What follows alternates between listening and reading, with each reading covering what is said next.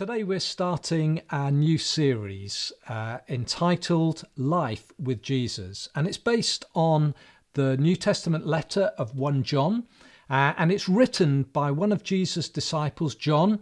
Uh, uh it's written around about uh, 60 or so years after Jesus' death and resurrection, and John is writing to uh, churches that he knows that he's been involved with and uh, christians those people who are followers of jesus and he's writing because he's there's some things he wants them to be sure about and so he writes them this letter which is really important. Only yesterday i was myself looking at a 32 year old letter. It's a letter written by my father to me. My dad uh, wrote to me and one of the things he wrote in the letter is this. Let me read it to you he said this Please, please, before you do anything, be absolutely convinced that what you do is right. It's the only letter my dad ever wrote to me. Uh, it was written 18 months before my, my dad died. But my dad is concerned that I don't uh, make a mistake and I don't ruin my life. I was, at the time, I was uh, I, was I just made a decision. I was giving up my job. I was leaving uh, where I, I'd grown up, Swansea, leaving my friends, my family, and I was moving down to the south of England. And, and I was going to work alongside someone, and we were going to uh, start uh, a new church. That was the plan. And my dad was concerned that I was uh, going to make a poor decision. And so he wrote to me. I've still got the letter today. John is writing to those that he knows and loves. He's writing as a, a father figure to his spiritual children, and he's saying there's some things that I want you to be absolutely sure about. I want you to be confident of. I don't want you to do the wrong thing. You see, John has followed Jesus for a, a lifetime. We first uh, read about John in the New Testament in the book of Matthew.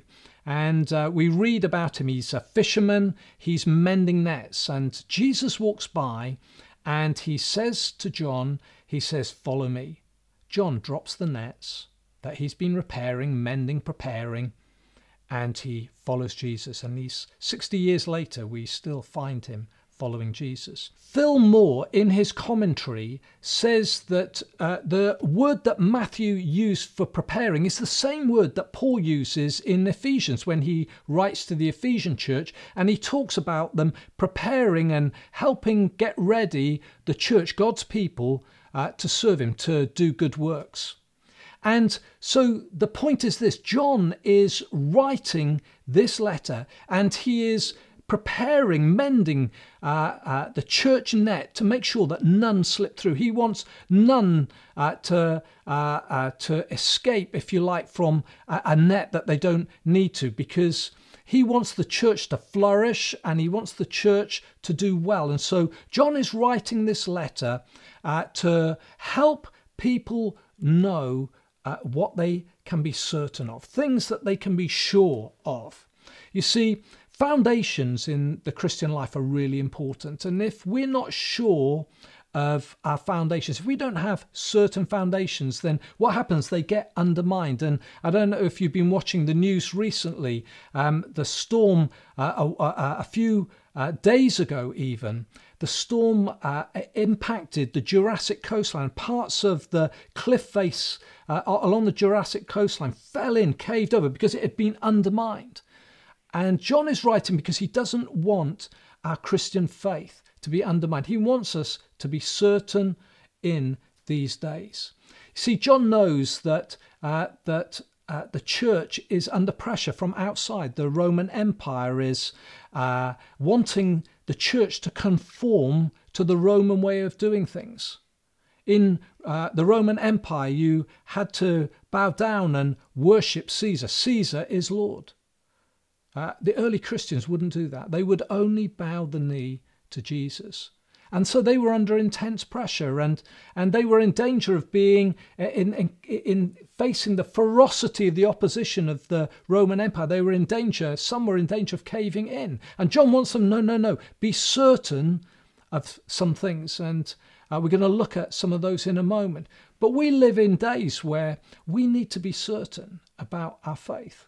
We live in a society that is telling us uh, certain things that the Bible doesn't agree with, all sorts of things that, uh, uh, in this politically correct world that run counter to what the Bible says. And John would say to us today, no, no, no, you need to be certain. You need to be certain of some things. You don't want your faith to be undermined. And equally, they were in danger, uh, the early church were in danger of being uh, impacted, undermined from within. There were people who were coming into the church and teaching things that weren't true. And uh, in John's day, they were called Gnostics. And Gnosticism comes from the Greek word to know. There were people coming in saying, actually, if you really want to know God, if you really want to know God, there's a special knowledge and we can help you get it. John was saying, no, no, no. You, there is only one way to know God, and that's through Jesus Christ. And you need to be certain of that. Otherwise, your uh, faith is in danger of being undermined. So, without going any further, let's have a look at the beginning of 1 John and let's read the first four verses together. And this is what it says in the Christian Standard Bible. What was from the beginning, what we have heard, what we have seen with our eyes, what we have observed and have touched with our hands concerning the word of life. That life was revealed, and we have seen it, and we testify and declare to you the eternal life that was with the Father and was revealed to us. What we have seen and heard, we also declare to you, so that you may also have fellowship with us. And indeed, our fellowship is with the Father and with his Son, Jesus Christ. We are writing these things so that our joy may be complete. So, John is reminding us of three things that we can be sure about. And so, here's the first one John wants us to be sure about God's Son. Uh, Annie and I, uh, a number of years ago, we invited some of our neighbours to come and find out about Christianity. And we uh, uh, ran some evenings in our home where we talked about some of the foundational truths about Jesus and what Jesus taught. And a number of our neighbours, about uh, three or four of our neighbours, came along uh, to the evenings. And one of them, I remember one of them being absolutely shocked. in fact, was actually quite cross when she uh, uh, heard us talk about uh, the historical evidence for the existence of Jesus. She'd grown up believing that Jesus was a myth, that he didn't really exist. He wasn't a real person. He was a figment of, uh, uh, of people's imagination. Someone uh, back in who, who may, you know, almost like a legend when she heard that there was more evidence, historical evidence for the existence of Jesus than there was for Julius Caesar, I remember being really, really angry. John is writing this letter. He's writing as a witness, a first hand witness of someone who has seen Jesus. And so he opens up this letter and he, he says, I, I want you to be sure about who Jesus is. He said, I heard Jesus speak. John talks about hearing Jesus. He heard him. He heard the things Jesus said. Jesus said the sorts of things that only God would say. Jesus said, I am the way and the truth and the life. No one comes to the Father but through me. John heard him say it. John would have been shocked when he heard Jesus equate himself with God. John, uh, as he heard him, knew that actually there was something about what he said. He wasn't just one of these people who says things. I mean, we we all hear people say things. We hear them say it on the internet, but are they true? Does their life live up to what they say? No, no, no. John says, no, no. I heard him, but I saw him, and he says that he saw Jesus four times. He makes the point, he's emphasizing the point. I saw him. I saw this Jesus. I didn't just hear him, I saw him. And the last time he uses the word saw, it, it means examine carefully. John examined carefully. He, he got to see Jesus close hand. He saw what he was like. He didn't just see him as he was speaking to big crowds of people, telling stories and parables. No, no. John saw him when he was tired and hungry and on his own. He saw him when he was uh, had been abandoned and let down. He saw him when he was feeling low. John saw him uh, as uh, he handled crowds of people who were needy. He saw how he treated the oppressed and the lepers and those that others wouldn't touch. He saw how he got angry with those who should have cared for broken and damaged people, and yet they took advantage of them. He saw Jesus' anger. He saw Jesus close at hand. He saw Jesus on a cross. He saw him die. John was a first hand witness of Jesus dying. He saw him die. And we're told that when he heard, when the first women came running back from the tomb saying, His body's gone, he's, he's not there, someone's taken his body, John ran to the tomb. And, and we're told he goes in and, and it says he saw and believed. He saw Jesus had been raised from the dead. We're told later that he saw Jesus physically with his own eyes, the resurrected Jesus. The Jesus who he saw die, he saw him alive. John saw Jesus. And yet, more than that, John says, I, I heard him speak, I, I saw him, but I handled him. I touched him. I held him. I put my head on his lap. John encountered Jesus. He touched him. He, he, he, he knew Jesus was a real person. We need to know Jesus like that. It's not enough to just know of him. It's not enough to hear what he says. It's not just enough to read and see what he was like in the New Testament. But we need an encounter with Jesus just like John. And John, uh, when he writes uh, these things that he heard and he saw and he touched, he uh, in the Greek he uses the perfect tense. And he uses it particularly because the perfect tense, what the perfect tense uh, uh, conveys is it conveys a historical event, something that happened in the past that has is still having deep impact in the present. John is still a passionate follower of Jesus 60 years after he heard him and saw him and touched him. That the events of the past are still impacting his life, still transforming his life. What about you during lockdown? What about you during this season where everything seems to have been shut down? We can't meet together. We've been stopped from meeting together. Are you still looking back on the events of Jesus' death on the cross and what he did for you?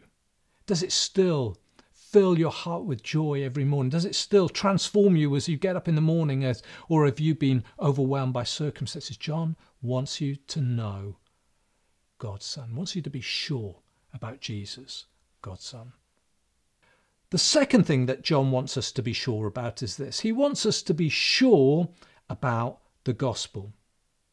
John says at the beginning of his letter, What was from the beginning? Why does he use the phrase, What was from the beginning? Why doesn't he say, What uh, he was from the beginning? Why does he say, What was? John wants us to be sure who Jesus is. That's why he talks about seeing him and hearing him and touching him. But he wants us to be sure about the good news, what Jesus came to do. We were spiritually dead. We were far from God. We didn't know God. We were dead to God. That's what the Bible says. And Jesus has come to make us alive to God. Jesus has come to draw us into relationship with God. Jesus wants us to have a relationship with his Father. Jesus wants us to know our Father in heaven. And John is writing to make sure that we know and we are confident in the gospel. And you know, it's all in his name Jesus Christ. His name says it all. Jesus reminds us of his humanity. It's a, a name, just uh, lots of people were called Jesus in the day. If you go to Mexico today, it's a common name. Jesus was a man just like us. God became man, as we've talked about. Jesus fully understands our frailties, our temptations. Maybe you've been struggling over these last weeks and months. Maybe you're feeling lonely, isolated, frustrated. Mainly, maybe you're feeling disappointed and um, let down. Jesus knows what you feel like. Jesus lived as a man just like us. He understands our emotions. However tough life is for us, Jesus knows and can sympathize with us in our weakness. Jesus understands. Jesus also taught, uh, reminds us of what he came to do, his mission. The Bible says that he will be called Jesus because he will save his people from their sins. The Bible talks about us being alienated from God. We've lived without reference to God. The Bible calls that sin. It's a simple Bible word. It's not used much, it's not liked much in today's world. But the Bible says that we are sinful, that we're separated from God. And Jesus came to deal with our sin and restore us to a relationship with our Father in heaven. You see, the gospel is not so much about church strategy, strategy. It's not so much about power. It's not about us working hard. All those things are important. God uh, uh, doesn't write off strategy, doesn't write off. He gives us His power. He, he wants us to work hard. But the gospel is all about Jesus Christ. God wants us to know the gospel is all about Jesus. Maybe during this season you felt like giving in. Maybe you felt like, what's this all about? Is this Christian faith really worth it? John wants to encourage you this morning that Jesus is still the answer. John wants you to encounter him afresh, draw near to him afresh. John wants you to know that Jesus is living and, and in heaven, praying for you, interceding for you, pleading for you. And if he's for you, who can stand against you? The writer of the Hebrews says that we need to fix our eyes on Jesus. We need to consider him so that we don't grow, we- grow weary and lose heart. God doesn't want you to lose heart. If you feel like you've been losing heart, you need to focus afresh on Jesus. You see, He never gave up on us. When He was on the cross, we were on His mind. Jesus Christ. It's not a surname.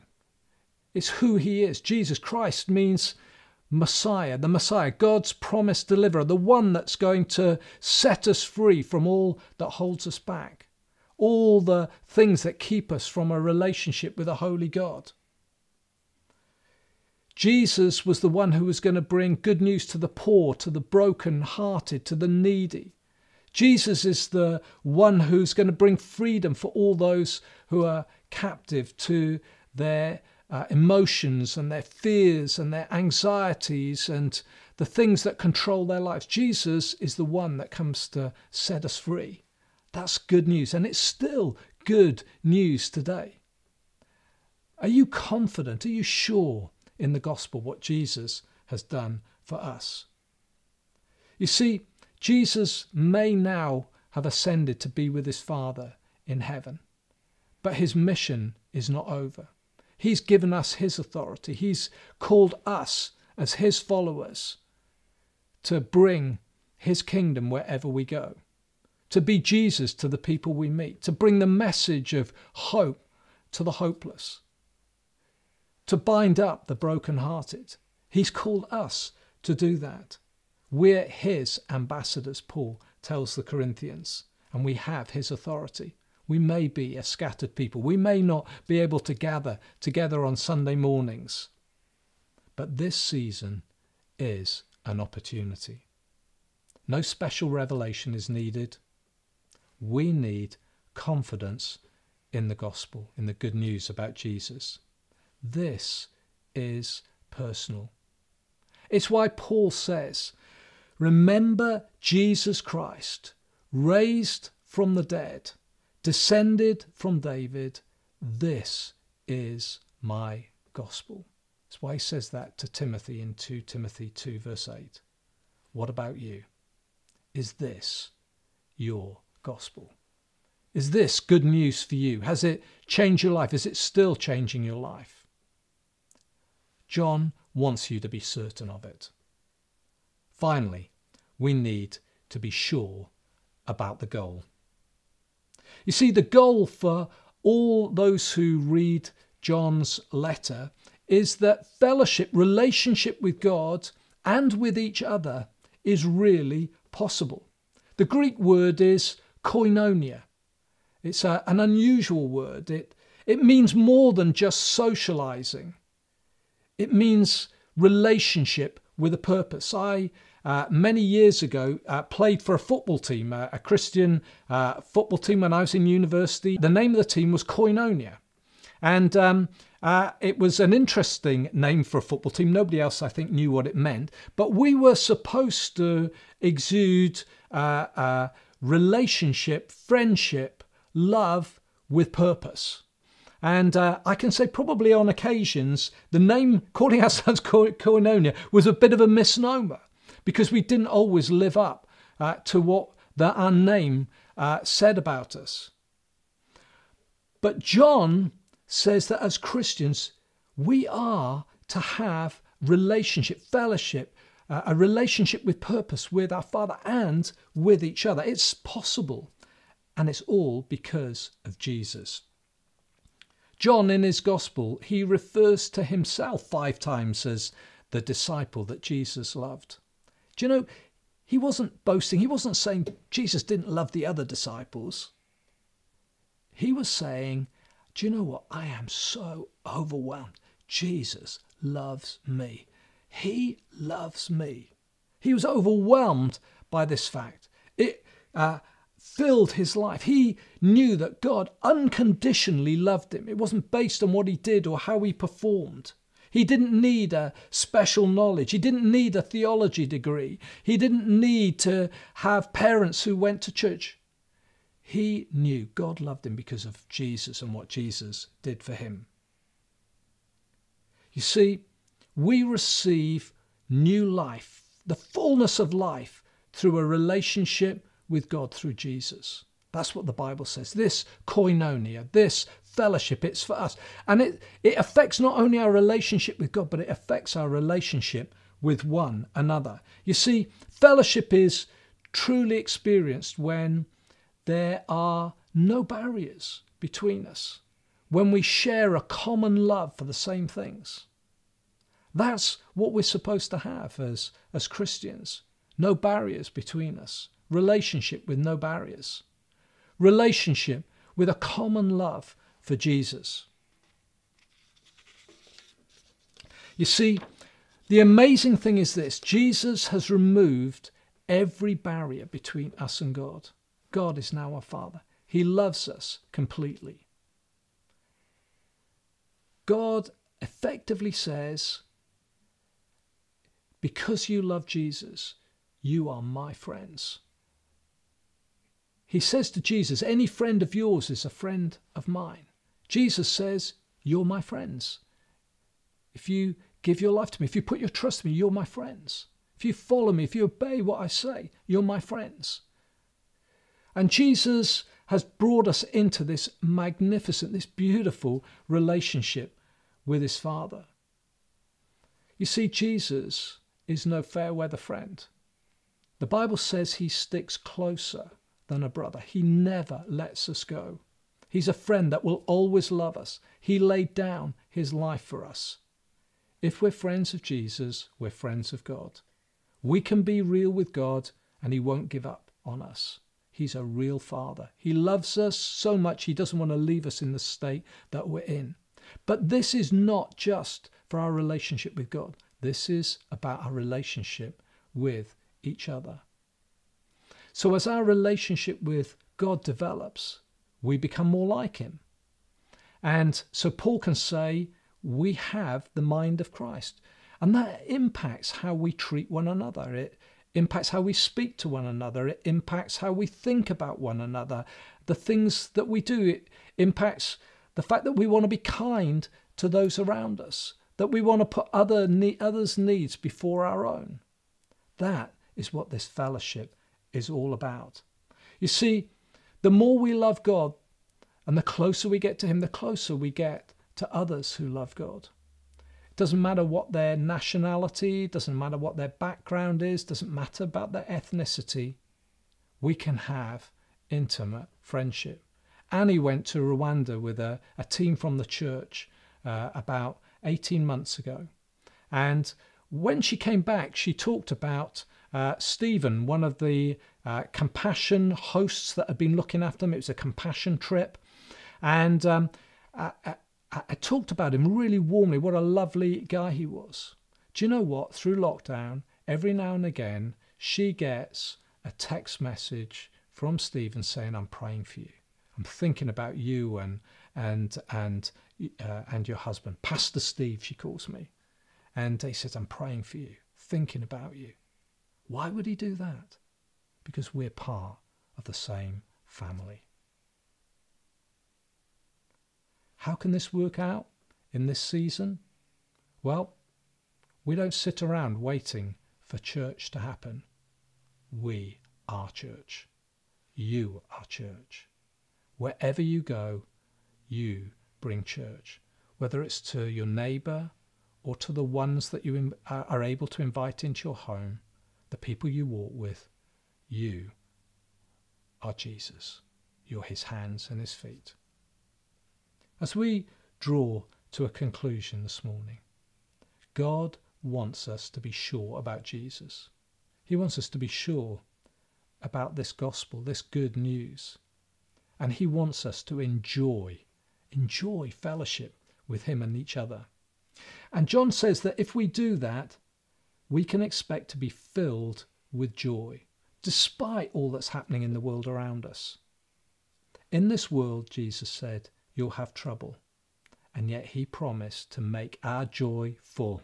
Literally means filled, full, overflowing. Jesus says, whatever is happen, happening, we can be overflowing with joy. That should mark our lives. If we have, if we're sure about Jesus, if we're sure about the gospel, if we're sure about our relationship with God and those around us, our joy should overflow. We will never know this joy until we are sure about Jesus. Martyn Lloyd-Jones says this Joy has been the characteristic of the church in every period of Reformation and revival. What conquered the ancient world was this joy, this gladness, this verve, this indestructible quality in the life of these people. And this is the greatest need in the world today.